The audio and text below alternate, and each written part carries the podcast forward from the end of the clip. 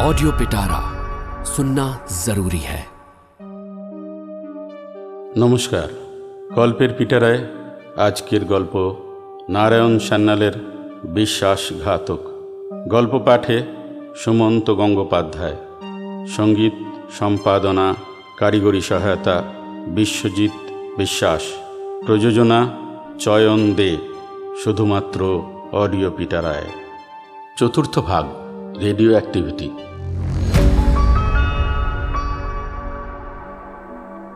কিন্তু এই radio activity ব্যাপারটা কি? সেটা নিয়ে গবেষণা করতে বসলেন কেমব্রিজ বিজ্ঞানাগারের প্রফেসর আর্নস্ট রাদারফোর্ড আদিবাড়ি নিউজিল্যান্ডে। কেমব্রিজে এসেছিলেন গবেষণা করতে। উনি দেখলেন, বাইরের কোনো কারণ ছাড়াই কোনো অজ্ঞাত আভ্যন্তরীণ তাগিদে রেডিও অ্যাক্টিভ মৌল পদার্থগুলি ক্রমাগত শক্তি বিকিরণ করে চলেছে। শুধু তাই নয়, শক্তি বিকিরণ করতে করতে আপনা আপনি তারা রূপান্তরিত হয়ে যাচ্ছে। ধরুন রেডিয়াম রেডিয়ামের পারমাণবিক ওজন দুশো ছাব্বিশ, অর্থাৎ হাইড্রোজেন পরমাণুর তুলনায় সেটা দুশো ছাব্বিশ গুণ ভারী। এই রেডিয়াম শক্তি বিকিরণ করতে করতে ক্রমশ পরিণত হচ্ছে রেডানে যার পারমাণবিক ওজন দুশো বাইশ। সেখানেও থামছে না কিন্তু। যেহেতু রেডান নিজেও রেডিও অ্যাক্টিভ তাই তা থেকে জন্ম নিচ্ছে আরও হালকা কোনো বস্তু। এভাবে শেষ পর্যন্ত এসে থামছে লেডে অর্থাৎ সিসায়, যার পারমাণবিক ওজন হচ্ছে দুশো পাঁচ। প্রতিটি রেডিও অ্যাক্টিভ মৌল পদার্থের এই আত্মক্ষয়ী ধর্মের গতিছন্দ পরিমাপ করা গেল। রেডিয়াম এভাবে শক্তিক্ষয় করতে করতে ষোলো হাজার বছরে অর্ধ পরিমাণ হয়ে যায়। বত্রিশ হাজার বছরে শিখি পরিমাণ। ইউরেনিয়ামের রেডিও অ্যাক্টিভিটি কম। অন্তত চারশো কোটি বছর তার লেগে যাবে অর্ধেক হতে। এটা মেনে নেওয়া রীতিমতো কষ্টকর হয়ে পড়ল বিজ্ঞানীদের কাছে। এতদিন জানা ছিল প্রতিটি পরমাণু অপরিবর্তনশীল এবং বাইরের কোনো কারণ আরোপিত না হলে কোনো কার্য হয় না। অথচ দেখা যাচ্ছে ইউরেনিয়াম আপনা থেকেই হয়ে যাচ্ছে রেডিয়াম। রেডিয়াম হচ্ছে রেডন। এভাবে পরিবর্তিত হতে হতে সব কয়টি রেডিও অ্যাক্টিভ পদার্থ এসে থামছে সীসায়। কারণটা কি? রাদারফোর্ড ওই রেডিও অ্যাক্টিভিটি ধর্মটার বিশ্লেষণ করতে বসলেন। সীসার একটি পাত্রে তিনি সামান্য একটু রেডিয়াম রেখে দিলেন এবং পাত্রের এক দিকে ঋণাত্মক অপর দিকে ধনাত্মক বিদ্যুৎবাহী তারের প্রান্ত এনে রাখলেন। দেখলেন রেডিয়াম টুকরো থেকে তিন জাতের শক্তি বিকিরিত হচ্ছে। একদল রশ্মি বেঁকে যাচ্ছে ঋণাত্মক বিদ্যুতের দিকে। তাকে বললেন, আলফা পার্টিকলস? একদল রশ্মি বাঁক নিচ্ছে ধনাত্মক বিদ্যুতের দিকে। তার নাম দিলেন বিটা পার্টিকলস। তৃতীয় দল না ডাইনে, না বাঁয়ে। কোনো দিকে না বেঁকে সিধে উঠে যাচ্ছে উপর দিকে। তার নাম দিলেন গামা রশ্মি। উনি প্রমাণ করলেন, এই গামা রশ্মি হচ্ছে এক জাতের ইলেকট্রোম্যাগনেটিক ওয়েভ বা তড়িৎ চৌম্বকীয় তরঙ্গ। অত্যন্ত শক্তিশালী, অনেকটা এক্স রে ধর্মী, যদিও তরঙ্গভঙ্গ আরও ছোট। বিটা রশ্মি, বস্তুত ঋণাত্মক ইলেকট্রন এবং আলফা রশ্মি হচ্ছে ধনাত্মক বিদ্যুৎবহ হিলিয়াম কেন্দ্রক একটি হিলিয়াম আয়নের পারমাণবিক ওজন হচ্ছে চার। তাই রেডিয়াম দুশো থেকে একটি হিলিয়াম কেন্দ্রক চার বিচ্ছুরিত হওয়া মাত্র তা রূপান্তরিত হচ্ছে রেডানে মানে দুশো ছাব্বিশ মাইনাস চার ইজিক্যাল টু দুশো বাইশ।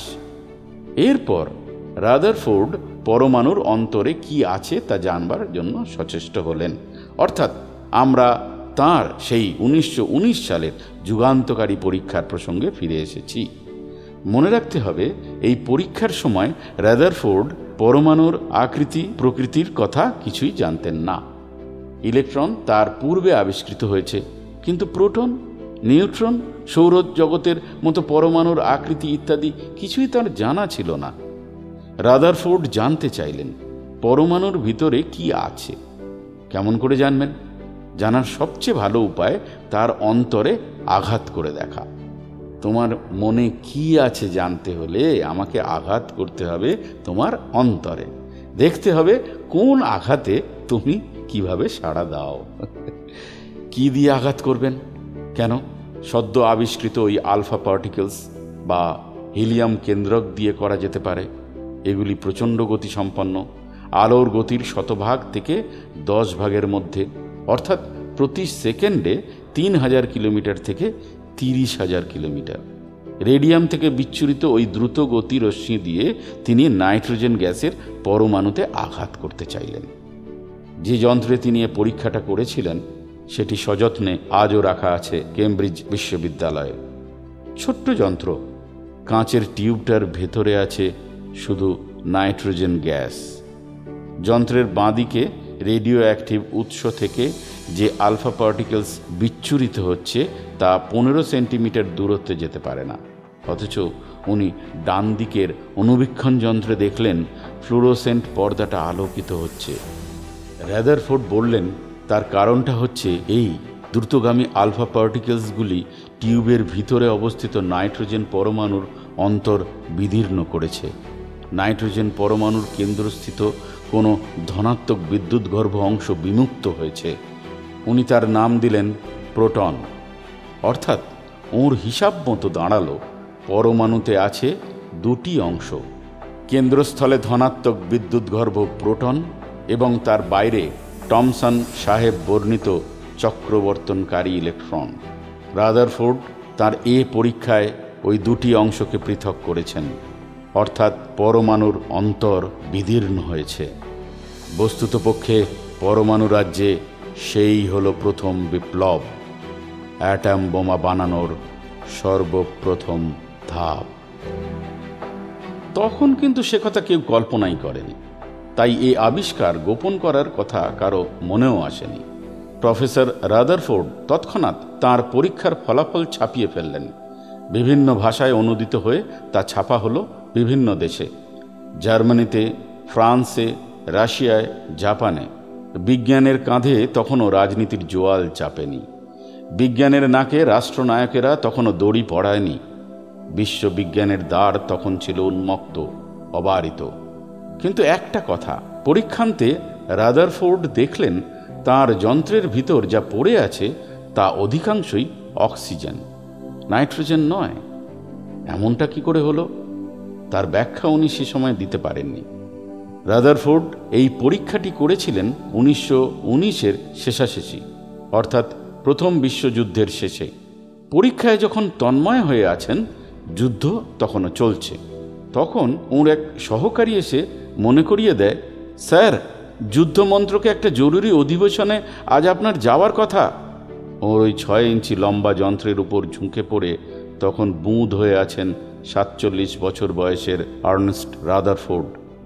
বাঁ হাতটা তুলে শুধু বললেন, গোল করো না।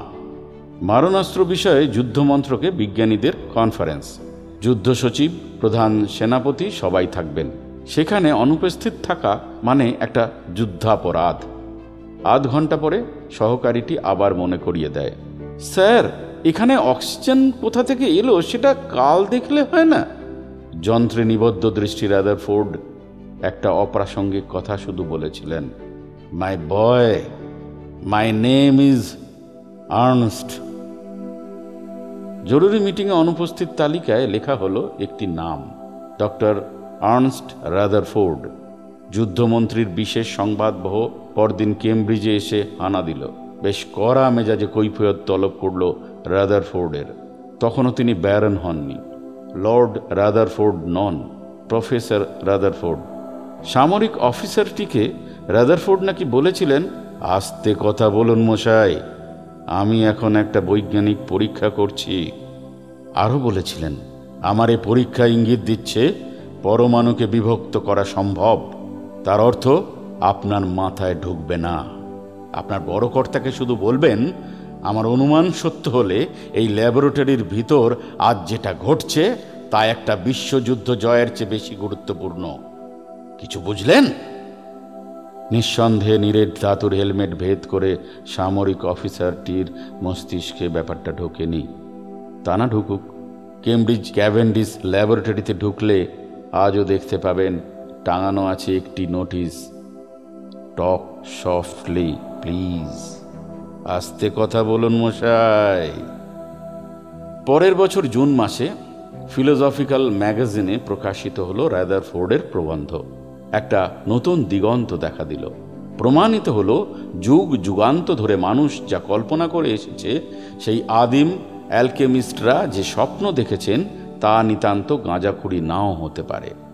লোহাকে সোনা নয়, রেদারফোর্ড নাইট্রোজেনকে রূপান্তরিত করেছেন অক্সিজেনে। কি করে করেছেন? তা অবশ্য বোঝা গেল না, কিন্তু করেছেন। আরও একটা প্রশ্নের জবাব পাওয়া গেল না।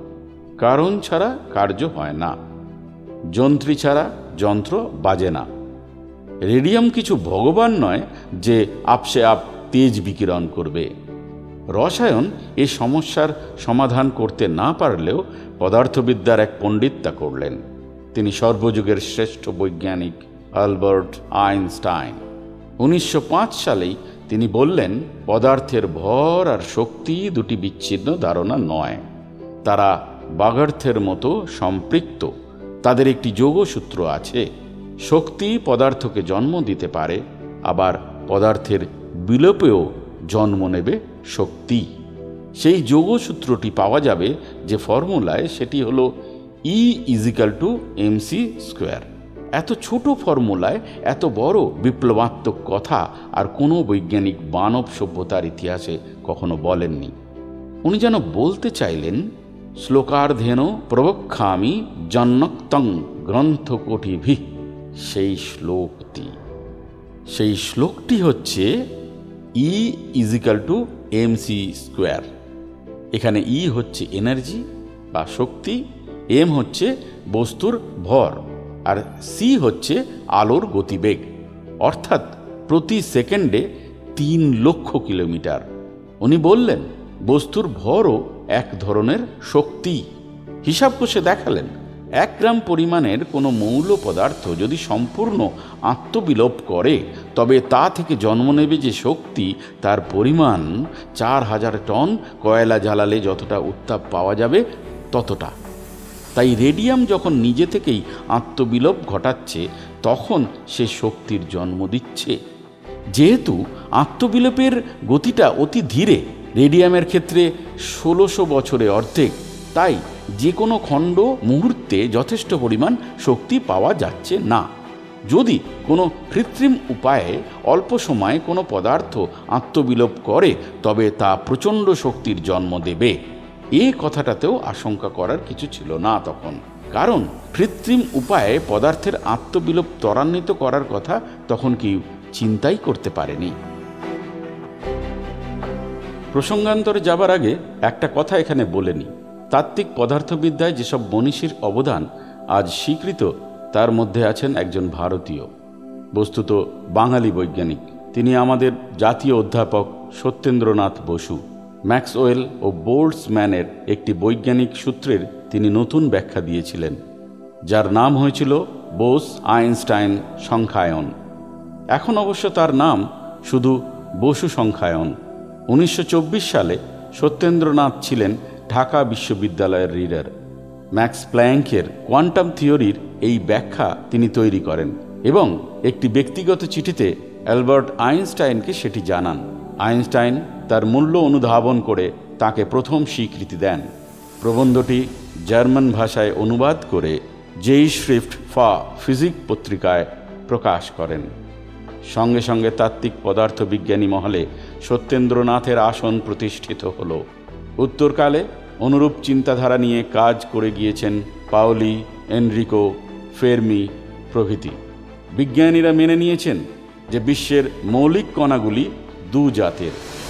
ফোটন মেশন গ্র্যাভিটন প্রভৃতি কণা যারা বোস স্ট্যাটিস্টিক্স মেনে চলে তাদের নামকরণ করা হলো বোসন্স আর electron, muon, meson, nucleon, barium কণা যারা ফেরমির সংখ্যায়ন মেনে চলে তাদের নাম হল ফেরমিয়ান্স সত্যেন্দ্রনাথ শাশ্বতকাল ভারতবর্ষের জাতীয় অধ্যাপক থাকবেন না কিন্তু তাত্ত্বিক পদার্থবিদ্যায় বসু সংখ্যায়ন আর বোসন্স মহাকালের দরবারে চিরন্তন সনদ পেয়ে স্থায়ী আসন গেড়েছে ऑडियो पिटारा सुनना जरूरी है